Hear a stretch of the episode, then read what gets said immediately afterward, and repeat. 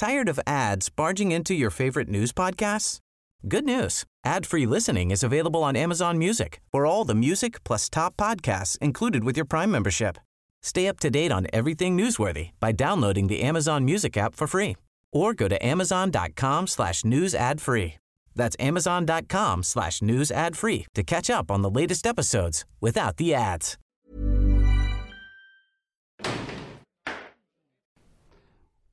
Välkomna till eh, Frankt, eh, Malin och Sargon. Idag har vi en eh, gäst som heter David Appelgren. Välkommen! Tack så mycket. Ja.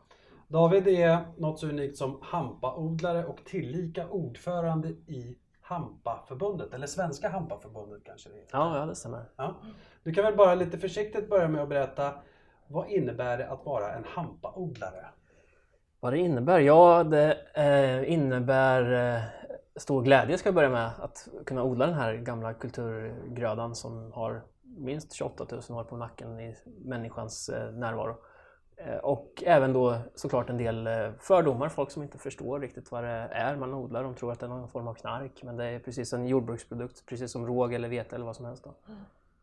Varför började du med just hampa? Ehm, Ja, jag, var på besök hos en hampabonde för ett par år sedan och så, så såg jag de här ståtliga plantorna på hans åker och så bara kände jag wow, varför är det ingen annan som odlar det här för? Det är så få bönder i Sverige som gör det och då kände jag att det här måste jag ju börja, börja odla helt, enkelt. Mm. Och vi kan väl förklara då för eh, tittarna, de som inte är initierade. Det här är, och vi har ju eh, En planta, en planta här precis på bordet. Det här är alltså industrihampan Mm. och den är fullt laglig i Sverige. Ja, Eh, och det man traditionellt sett brukar prata om som ett rusmedel i droghampan, det är ju THC. mm. Eh, att den är hög, det är det som gör att folk blir påtända kort sagt. Mm. Kan man röka på den här saken? Du kan ju röka den om du vill men det kommer nog inte hända så mycket. Nej, för att det är så låga THC-halter. Alltså skulle jag försöka göra en cigarett av de här sortens plantorna och försöka bli hög på det så behöver jag ungefär en, en telefonstolpes storlek cigarett för att röka och då har jag nog lite andra problem om jag ska försöka bli hög. Och då har man nog av rökförgiftning snarare. Ja. Eh, Så att, nej, det är omöjligt att bli hög på att eh, röka sådana här plantor. Vi, vi kommer komma in på det lite senare för att Mm. den här plantan eh, är ju liksom oerhört kontroversiell. Då kanske inte specifikt industrihampan men alltså hampan som sådan Mm. har ju liksom delat folket mitt itu mer eller mindre. Men du kan väl berätta lite, vad är det man kan göra av den där eh, plantan? Ja, som jag visade precis då på plantan här så är det ju här uppe så sitter det, det här är det som kallas för blomman på plantan då. Och här nere har vi löv och så, men det kan även sitta lite blommor på sidan av så här med. Men framförallt uppe i toppen så är det då en blomman och där finns det då frön som man då tar tillvara. Då ska vi se vart vi har, där har vi frön. Och eh, av fröna då så kan man, alltså dels kan man äta de här eh, som de är i müsli eller så. Eller i sallader och så. Sen kan man ju då pressa de här och då får man hampafröolja som är en jättefin olja som påminner lite om olivolja, lite nötig smak sådär. Biprodukten av det när man pressar är en kaka eller en, en pellets som blir. Och då kan man mala den och ta tillvara på det och göra hampaprotein. Nej, ska vi se, där har vi hampaprotein. Där. Och, eh, så det går att ta tillvara på alla restprodukter och sen har vi då även skälken då som man kan då göra rep och kläder av. Så att mina kläder är gjorda av hampa idag till exempel.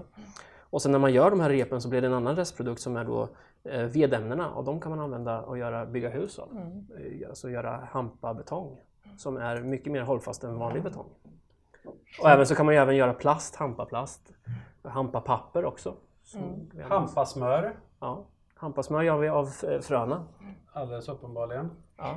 Ehm, och visst är det så att man behöver inte använda bekämpningsmedel när Precis. man odlar hampa? Eh, Dels så finns det inga bekämpningsmedel som är godkända i Sverige för hampa. Så att även om du skulle inte vara ekologisk bonde så får du inte använda några bekämpningsmedel. Nej. Eh, som tur är. Och, eh, så då kan man nästan säga att nästan all hampa i, Sver- i världen odlas nästan ekologiskt kan man säga. De, visst, de kan använda konstgödsel och så, men de använder inte bekämpningsmedel direkt. Det kan finnas några länder där de håller på med några konstigheter, så där, det, det kan jag inte svara för. Men, men generellt sett så behövs det inga Och bekämpningsmedel. hur den här. kommer det sig? Den, är, eh, den har inbyggda eteriska oljor kan man säga som skrämmer bort insekter som inte, de gillar inte doften och smaken helt enkelt. Nej. Mm. Så att det är, deras, det är plantans egna skydd för att hålla borta inkräktare kan man säga. Vad är det som gör, eh, alltså för du är ju liksom en, eh, en bonde helt enkelt. Mm. Och du har ju odlat olika grödor under årens lopp. Vad är det som gör hampan speciell i, i din värld så att säga?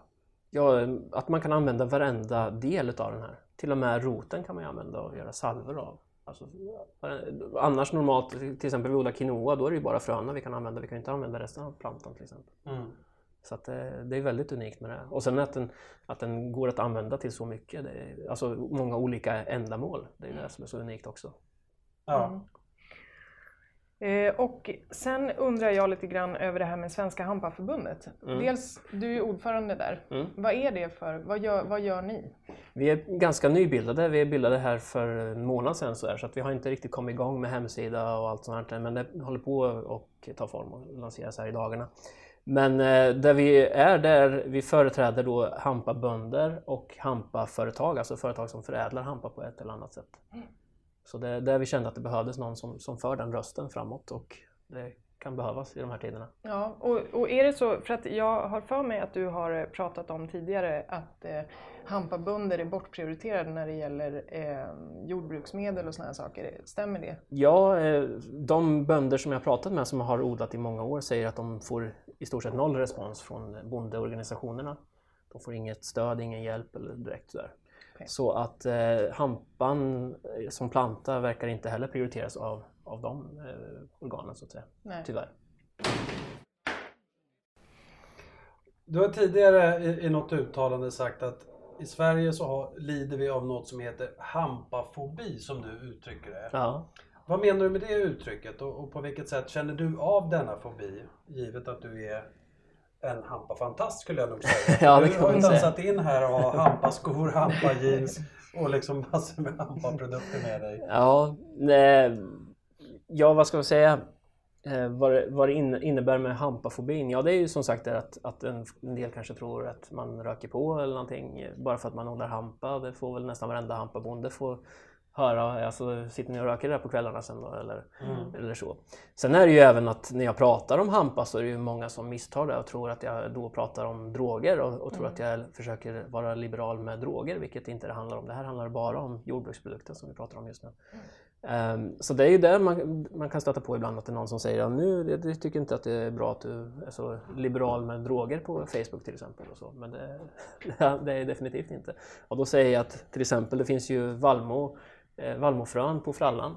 Eh, och eh, det kommer från eh, någonting som man kan göra opium av om man vill.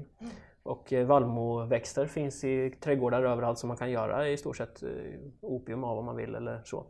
Eh, Och där pratas, man in, pratas det inte så mycket om och det är ingen som är direkt rädd för vallmoplantan men just eh, hampaplantan som det dessutom inte går att bli hög eller få någon rusning av eh, är folk rädda för. Mm. Man kan ju tänka sig eh, att det har lite att göra med att myndigheterna har ju alltid haft, ögonen på frågor, frågor som rör just eh, hampan, hampaprodukter. Man hade ju, det, att industrihampan blev legal i Sverige, det var ju en anpassning till EU egentligen. Mm. Hade svenskarna själv fått bestämma, höll jag på att säga, så hade Mm. det här plantan också varit förbjuden. Va? Ja, tyvärr. Eh, och så sent som i veckan så kom det ett beslut från Läkemedelsverket där man mer eller mindre ville förbjuda alla företag som säljer hampaolja Mm. eller CBD-olja Mm. eh, genom att man skulle läkemedelsklassa det. Mm. Eh, den här typen av förbudslagar, förbudsbeslut och så vidare Påverkar det din verksamhet som, som hampaodlare och i sådant fall på vilket sätt? Ja, det, det påverkar ju alla hampabönder i Sverige. Det är ju flera hampabönder som då säljer sina hampablommor som man skördar då till då de här företagen som gör hampaolja. Och, eh, CBD-olja. Ja, CBD-olja eller hampaolja. det, Ja. det här är ja, det är hampafröolja och inte- sen det som man Mm. gör som är, som är mer kosttillskott då, eh, av blommorna då. Den, eh, man utvinner i olivolja eller kokosolja. Mm. Det är en annan produkt då, men det här är ju inget sånt som innehåller THC eller CBD. Nej. Eh, men nej, det, det påverkar ju alla bönder såklart och eh, vi går bakåt verkligen. Eh, många länder av våra grannländer, där går det framåt för hampabranschen och i USA och Kanada så är det ju mångmiljardindustri. Det går ju bara rakt upp så här med hampan och i Sverige så motarbetas det som bara tusan. Mm. Och även det här med att medicinsk hampa eh, lyfts ju i många länder nu, i våra grannländer och här i Sverige så det, går det bara bakåt i stort sett känns Mm. som. Vad tänker du om märkligt. det då? Alltså, vad, vad tror du att det egentligen att det beror på? Ja, det är, jag skulle väl vilja säga att det känns som att vissa inom läkemedelsbranschen vill ha marknaden för sig själv. Det är min analys av det hela. Sen så får man väl tolka den hur man vill men det är så jag upplever det i alla fall. Att, att hampan är liksom ett hot Ja. mot läkemedelsbranschen. Det, Eh, det, det tror jag. Ja. Det har den ju varit, alltså förr i tiden, så- alltså på 1800-talet och början av 1900-talet så var alltså väldigt mycket av medicinen på apoteken eh, gjorda av hampa. Mm. mm. Mm. Så att det har funnits med länge så att, eh, och varit då använts till olika ändamål. Ja, och medicinskt. Sverige har ju varit väldigt stora i eh, cannabismedicin Mm. Ja, tidigare. Så att, och det är Röda Korset sålde ju Ja. eh, en cannabisdryck Mm. på slutet av 1800-talet som var Sveriges motsvarighet till Coca-Cola kan man säga. De sålde ju en miljon eh, burkar på bara första året de, de var aktiva. Mm. Så Röda Korset i Stockholm var det som låg bakom det. Okej. Ja, så Vi det får en fråga om de vill dra igång idén kanske. Ja. Men du, eh, om vi ska lyfta blicken då så att säga. Du har lite varit inne på det. eh, I hur utvecklingen är internationellt sett. Mm. Eh, Vi vet att du har med dig lite statistik och lite information. Hur ser, ut, hur ser livet ut för hampaodlare i andra EU-länder än gamla Svedala? Ja, vi kan ju ta här då. Till exempel har vi då hampaodlingen runt om i Europa. Och då har vi då Frankrike som leder på 14 500 hektar. Och eh, Sverige har då, förra året har vi 70 hektar, vi kommer inte ens i närheten av de här staplarna, det skulle bara vara ett litet streck där. Och så har vi lilla grannlandet Est- Estland som har då 3500 hektar. Mm. Bara för att göra det tydligt, är det bara industrihampa det här? Det här är industrihampa Ja. och ungefär 90% av den här som odlas går till då matindustrin. Mm. Och 10% ungefär går till rep och sånt. Mm. Det är ganska intressant och, och, och slående för att du har ju länder som till sin area och befolkning är Mm. ju väsentligt mindre än Sverige. Mm. Men där hampaodlingen alldeles uppenbarligen är väsentligt större. Alltså du har ju lilla Estland, Mm. du har Belgien bland Mm. annat på den här listan. Mm. Eh, och så Sverige som inte ens platsar på kartan höll jag på att säga. Nej, precis. Och Lettland till exempel, de är inte med i det här diagrammet men Lettland förra året odlade 1000 hektar också. Och det är också ett jättelitet land och två miljoner invånare. Så att det finns definitivt eh, möjlighet för oss att expandera i Sverige. Men hur ser det ut i Sverige då, eh, hektarmässigt? 70 hektar var det förra året. Och eh, vi kan ju se hur, hur det går. Här är ju då utvecklingen de senaste åren i Europa. Det går ju alltså ganska så rakt uppåt här. Och sen har vi då utvecklingen i Sverige. Mm. Det går rakt ner kan man säga.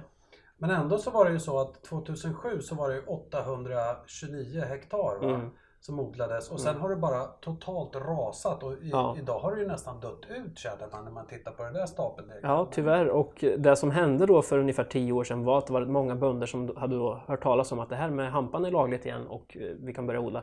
Men sen så var det det att de hade inte kollat upp vem kan köpa upp hampan, vem kan ta hand om det? Och det fanns ingen som hjälpte till med dem heller, hjälpte dem heller på olika bondeorganisationer och sånt. Som, som, det fanns ingen som tog hand om det. Så de fick li- liksom plöja ner hampan när det var klart i stort sett. Så att, därför är det många bönder som har, har fobi för hampa också för att de, ah, det där odlade vi några hektar i, i experiment, odlade 2007 eller något sånt. Och sen så fick vi inte sålt och sen så vågar de inte prova igen. Så att det är också ett problem att är man hampabonde så måste man ju ha en plan på vad ska man göra med plantan också efter, efter skörd. Ja, alltså de här produkterna som vi har på bordet bland annat då helt enkelt. Och för att inte säga att din lilla presentation är gjord på hampapapper. Precis. Bara en sån sak. Och eh, alltså, ni, fram till början av 1900-talet så var ungefär 95% av allt papper gjort på hampa. Alltså ny, ty, böcker och tidningar och sånt var trycktes på hampapapper. Det här är lite handtill, handtillverkat papper som jag har fått tag i från Tyskland men det skulle ju gå att få igång eh, hampapappersindustrin ordentligt i Sverige med om vi bara tog tag i det. Istället för att skövla massa skog då. Då tänker jag lite så här. då. Givet att eh, den här plantan som vi har på bordet nu är eh, alldeles optimal för den ger ju inga restprodukter eller någonting. Det går ju liksom att förädla egentligen allting från den här. Mm. Liksom varför, varför vaknar inte bönderna till liv i, i Sverige? Som sagt, det är ju där att de, måste, de är vana att hitta, att ha uppköpare som finns och väntar på dem i stort sett. När de har skördat sin vete så kan de skicka den till Lantmännen eller till någon annan uppköpare som står, står och väntar i stort sett på dem. Mm. När det gäller hampa så finns det inget, alltså när, på 60-talet när det blev olagligt med hampa så monterades all infrastruktur när det gällde hampa ner. Mm. Vi hade alltså då fiberberedningsfabriker och sånt i Sverige men det, det plockades ihop. Men då är också en intressant fråga det här med tillstånd för att det krävs ju ändå tillstånd. Jag får mm. ju inte odla eh, industrihampa ikväll om jag vill Nej, av dina frön. Mm. Eh, så har du någon inblick i det, hur svårt det är att få tillstånd? Det är inte, mycket, inte så mycket svårare än att, att söka tillstånd för att odla vete eller något sånt. Det enda är att jag, lite löjligt är då att jag måste då skicka in etiketten från påsen med utsäde som jag köpt och eh, kvittot. Och så måste jag redovisa exakt hur många gram jag använder per hektar ungefär. Mm. Så det är lite mer löjligt sådär. Och sen så är det faktiskt som, som jag tolkar lagen och som många andra bönder tolkar det att skulle något frö ramla ut, ut vi måste alltså visa på GPS-koordinationer vart vi ska koordinater vart vi ska odla. Skulle ett enda frö gro utanför de här så skulle det kunna betraktas som knark. Så är svenska lagarna idag. Det är väldigt löjligt. Ja, jag tycker att det där får nästan bli slutordet och vi är tacksamma för att du kom helt enkelt. Ja, tack så mycket. Jättekul, verkligen. Ja. Superbra. Lycka till ni får, ni får passa på att smaka här sen. Ja, just det. Tar det av. Jag vet inte om man tack. vågar. Tack så mycket. tack för oss. Tack så mycket.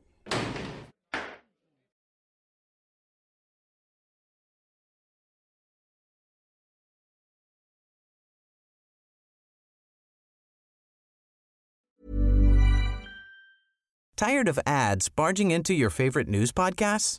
Good news. Ad-free listening is available on Amazon Music for all the music plus top podcasts included with your Prime membership. Stay up to date on everything newsworthy by downloading the Amazon Music app for free or go to amazon.com slash news ad free. That's amazon.com slash news ad free to catch up on the latest episodes without the ads.